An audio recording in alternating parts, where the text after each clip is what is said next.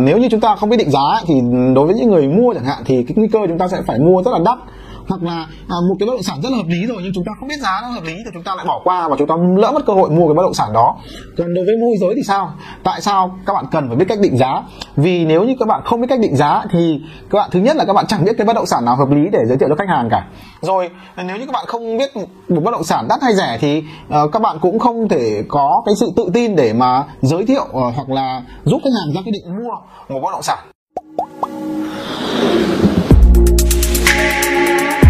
À, xin chào anh chị em, à, trong uh, video ngày hôm nay thì tôi sẽ hướng dẫn các bạn những cái phương pháp định giá nhà vô cùng dễ dàng. À, nếu như chúng ta không biết định giá thì đối với những người mua chẳng hạn thì cái nguy cơ chúng ta sẽ phải mua rất là đắt hoặc là à, một cái bất động sản rất là hợp lý rồi nhưng chúng ta không biết giá nó hợp lý thì chúng ta lại bỏ qua và chúng ta lỡ mất cơ hội mua cái bất động sản đó. Còn đối với môi giới thì sao? Tại sao các bạn cần phải biết cách định giá? Vì nếu như các bạn không biết cách định giá thì các bạn thứ nhất là các bạn chẳng biết cái bất động sản nào hợp lý để giới thiệu cho khách hàng cả.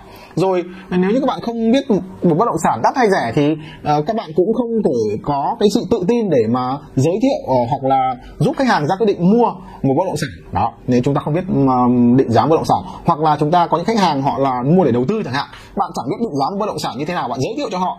Những cái bất động sản rất là đắt thì rõ ràng là bạn mất khách, chắc chắn là bạn mất khách rồi.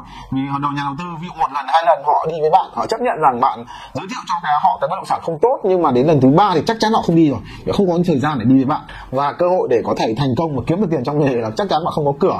Để thành công trong nghề này, nếu như bạn không có kỹ năng và phương pháp định giá đúng không? và thực sự thì trong nghề của chúng ta nhiều người môi giới định giá, thậm chí là người mua định giá nhiều người họ làm trong nghề có những lúc họ làm 3 năm 5 năm, nhưng có những bất động sản, hỏi họ, cái này bao nhiêu tiền hợp lý? Họ cũng rất là mơ hồ, họ không biết định giá kiểu gì, họ chỉ áng áng thôi, đoán đoán khoản này thôi. Vì sao? Vì họ không có cái phương pháp và công thức rõ ràng để định giá một bất động sản. Hoặc là nếu như mà họ không có phương pháp định giá thì cái nguy cơ nha thực ra có rất nhiều chủ đầu tư họ không có phương pháp định giá thì nhiều chủ đầu tư tôi gặp họ trường hợp là họ, ờ, đôi khi họ rất là tinh khôn. Nhưng có những lúc họ mua một cái bất động sản với cái giá mà khi họ chia sẻ với tôi họ bảo là hoàng ơi à, cô vừa mua một cái bất động sản này tầm này tiền. Và khi mà tôi đến tôi xem thì tôi ngạc nhiên mà tôi không hiểu tại sao mà cái nhà đầu tư đó lại mua cái bất động sản với cái giá như vậy. Vì đôi khi họ không có một công thức phù hợp không không thức chuẩn nên họ ra quyết định mua bất động sản. Nó rất là là đôi khi họ vẫn có những cái sự là không hiểu họ bảo là không hiểu tại sao họ mua cái giá đó. Sau khi nghĩ lại thì họ thấy là quá đắt chẳng hạn ví dụ như vậy. Thì hôm nay thì hy vọng là tôi sẽ chia sẻ những năm phương pháp này giúp các bạn định giá một cách chính xác và có công thức để có sự rõ ràng hơn và chắc chắn hơn trong cái việc đi mua một bất động sản hoặc là giới thiệu một bất động sản cho khách hàng của mình. Thế thì à, cái à, phương pháp đầu tiên phương pháp số 1 đó là gì? Là chúng ta sử dụng phương pháp à, so sánh. So sánh tức là gì? Thực ra thì mỗi một khu vực các bạn biết rồi mỗi một ừ, khu vực thì cái giá bất động sản cũng sẽ là khác nhau. À, có khi là cùng tính năng à, cùng cái độ phát triển như nhau à, cái đường nó đẹp như nhau nhưng mỗi khu vực thì nó cái giá đôi khi nó lại rất là khác nhau. Nên là chúng ta không thể à, thể thể so sánh ở khu vực này với khu vực kia được mà chúng ta phải so sánh những cái bất động sản tương tự tại chính cái khu vực đó được chưa? Các bạn càng nhiều thông tin bất động sản tương tự, thì các bạn càng có cơ hội để ờ, định giá chính xác được cái bất động sản mình ờ, đang cần định giá. Đấy, phương pháp quan trọng nhất mà các bạn cần phải làm đấy, là các bạn thực hiện đầu tiên là so sánh. Hãy lấy thật nhiều cái bất động sản, thứ nhất là trong cùng tầm tiền nhá. Trong cùng tầm tiền. Vì cái cái bất động sản, cái dưới tầm tiền hoặc trên tầm tiền thì cái giá có thể là khác nhau rồi. Nên chúng ta hãy chọn lựa thật nhiều, ít nhất là, ít nhất là 5 hoặc 10 bất động sản cùng tầm tiền để chúng ta có cái nhìn nó khách quan hơn và cái dễ chính xác hơn. Đó. Sau đó, phương pháp thứ hai là chúng ta sẽ dùng phương pháp là chia tách. Chia tách tức là gì? Là các bạn phải chia đất ra à, và chia nhà ra. Ví dụ các bạn thấy những cái đất ở xung quanh họ giao ví dụ là 50 triệu một mét hoặc là 70 triệu một mét chẳng hạn ví dụ như vậy. Trong khi bạn có một cái bất động sản cũng cái mặt đường như vậy cũng có cái diện tích tầm như vậy và cái công năng sử dụng cũng như vậy nhưng mà cái giá của họ lại cao hơn thành 100 triệu một mét chẳng hạn ở bên kia. Nhưng họ có nhà nhá ví dụ họ có nhà mà ở đây à, bên kia à, đất họ giao là 70 triệu một mét. Nhưng cái nhà này họ có cả đất có cả nhà họ giao 100 triệu một mét. Lúc đấy bạn không biết là đắt hay rẻ đúng không? Thậm chí nếu bạn không có phương pháp tính thì bạn thấy là đắt cơ vì thằng kia giao 70 nhưng các bạn phải chia tách ra. Đất ok bạn đã uống cho các bạn là ước chừng nhá đất là bao nhiêu tiền một mét còn nhà nếu như xây dựng là bao nhiêu tiền? Các bạn xem cái bất động sản đó xem ngôi nhà đó xem là à, cái chất lượng xây dựng như này chi phí xây dựng cái nhà như thế này rồi cấp giấy phép xây dựng như này rồi cấp nội thất như này thì xây cái nhà này hết bao nhiêu thậm chí cái công của người xây hết bao nhiêu tính toán ra. Sau đó thì bạn tách nhà là bao nhiêu tiền và đất bao nhiêu tiền. Lúc đó các bạn mới có sự so sánh định giá một cách chính xác được. Đấy. À, hai phương pháp mà tôi thường xuyên sử dụng. Một là so sánh với những bất động sản xung quanh cạnh đấy. Hai là cầu cùng tầm tiền nữa nhé cái thứ hai là chúng ta sẽ chia tách ra đất tính riêng và nhà tính riêng. Đó. Rồi tiếp theo tôi dùng một cái phương pháp thứ ba nữa là tôi tính à, tôi xác định là cái độ đẹp của cái thửa đất này. Ví dụ như này ờ, một cái bất động sản cùng 50 mét nhưng một cái mặt tiền 6 mét với mặt tiền 3 mét thì cái giá nó phải khác nhau giá nó thậm chí nó cao hơn tầm 20 phần trăm. Một cái bất động sản ví dụ là mặt tiền đẹp đi một thửa đất đẹp với tỷ lệ 1 phần 3 ví dụ sâu 10 mà mặt tiền là 3 mét 3 chẳng hạn à, thì là ừ, là ổn. Còn rộng hơn nữa khoảng độ 4 hoặc 5 mét thì càng đẹp. Đó. thì mặt tiền đẹp này cái thửa đất đẹp này ví dụ uh, nở hậu này thì uh, rồi thì cái nữa là cái uh, cái cái đường cái đường ví dụ cái bất động sản đó có hai mặt tiền nó căn góc chẳng hạn thì cái giá trị nó cũng phải cao hơn từ 10 đến 15 thậm chí đến 20 phần trăm so với những bất động sản cùng uh, cùng diện tích như vậy và cùng cái con đường như vậy.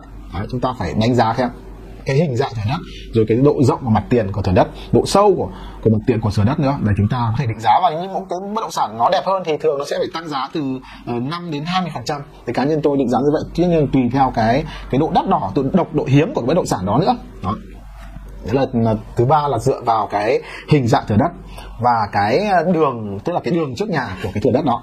Đó. Có những cái uh, bất động sản ví dụ hai cái cùng đường ô tô ok nhưng mà có một cái bất động sản chỉ để ở thôi. Nhưng có bất động sản kinh doanh được thì cái giá cũng sẽ phải khác nhau. Uh, đấy. Cái uh, yếu tố thứ tư nữa mà tôi đem vào để tôi so xét tôi định giá một bất động sản nó chính là là cái lỗi phong thủy. Lỗi phong thủy ở đây là gì? Là ví dụ như có những cái bất động sản về tâm linh không tốt chẳng hạn. Ví dụ như là cái bãi bãi rác này, nghĩa trang này, hoặc là à, bị à, gọi là những cái cột điện này đấy, những cái yếu tố à, ảnh hưởng đến cái việc môi trường sống.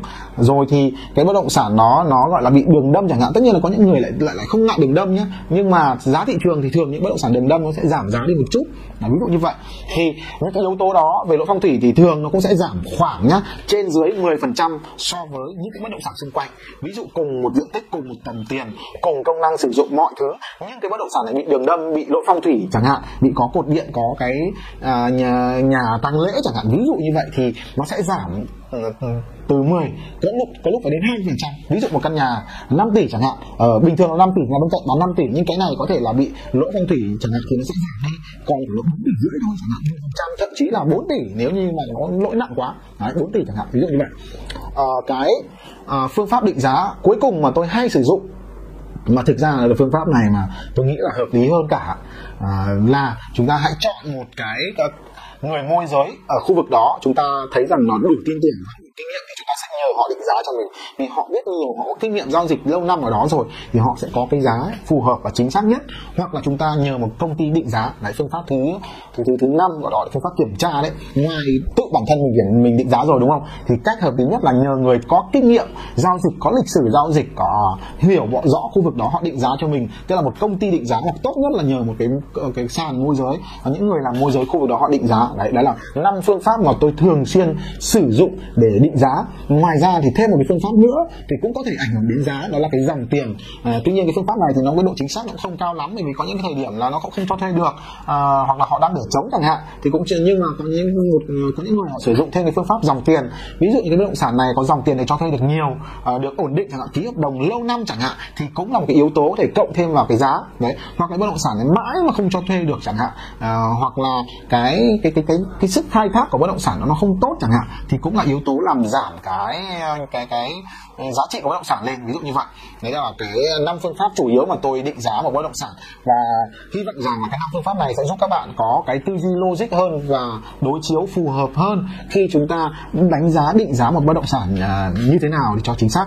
Và nếu các bạn thấy rằng là cái năm phương pháp vừa rồi nó hợp lý, thì các bạn hãy à, chia sẻ cho những người nào cần. Hoặc nếu các bạn thấy rằng là à, ok, các bạn còn một phương pháp nào hay hơn và quan trọng hơn, ví dụ tôi thiếu chẳng hạn à, các bạn là anh ờ, ông Hoàng Peter phải bổ sung cho tôi thêm cái phương pháp này nữa chẳng hạn. Thì các bạn hãy comment xuống dưới để tôi tham khảo thêm. Tất thực ra thì cũng có rất nhiều phương án định giá nữa. Nhưng đây là năm phương pháp mà tôi thường xuyên sử dụng và cũng may mắn là thường là đánh giá cũng tương đối chính xác. Đó. và cảm ơn các bạn đã lắng nghe những chia sẻ của tôi trong video vừa rồi. Và một lần nữa thì Hoàng Peter cảm ơn các bạn đã đăng ký kênh của Hoàng Peter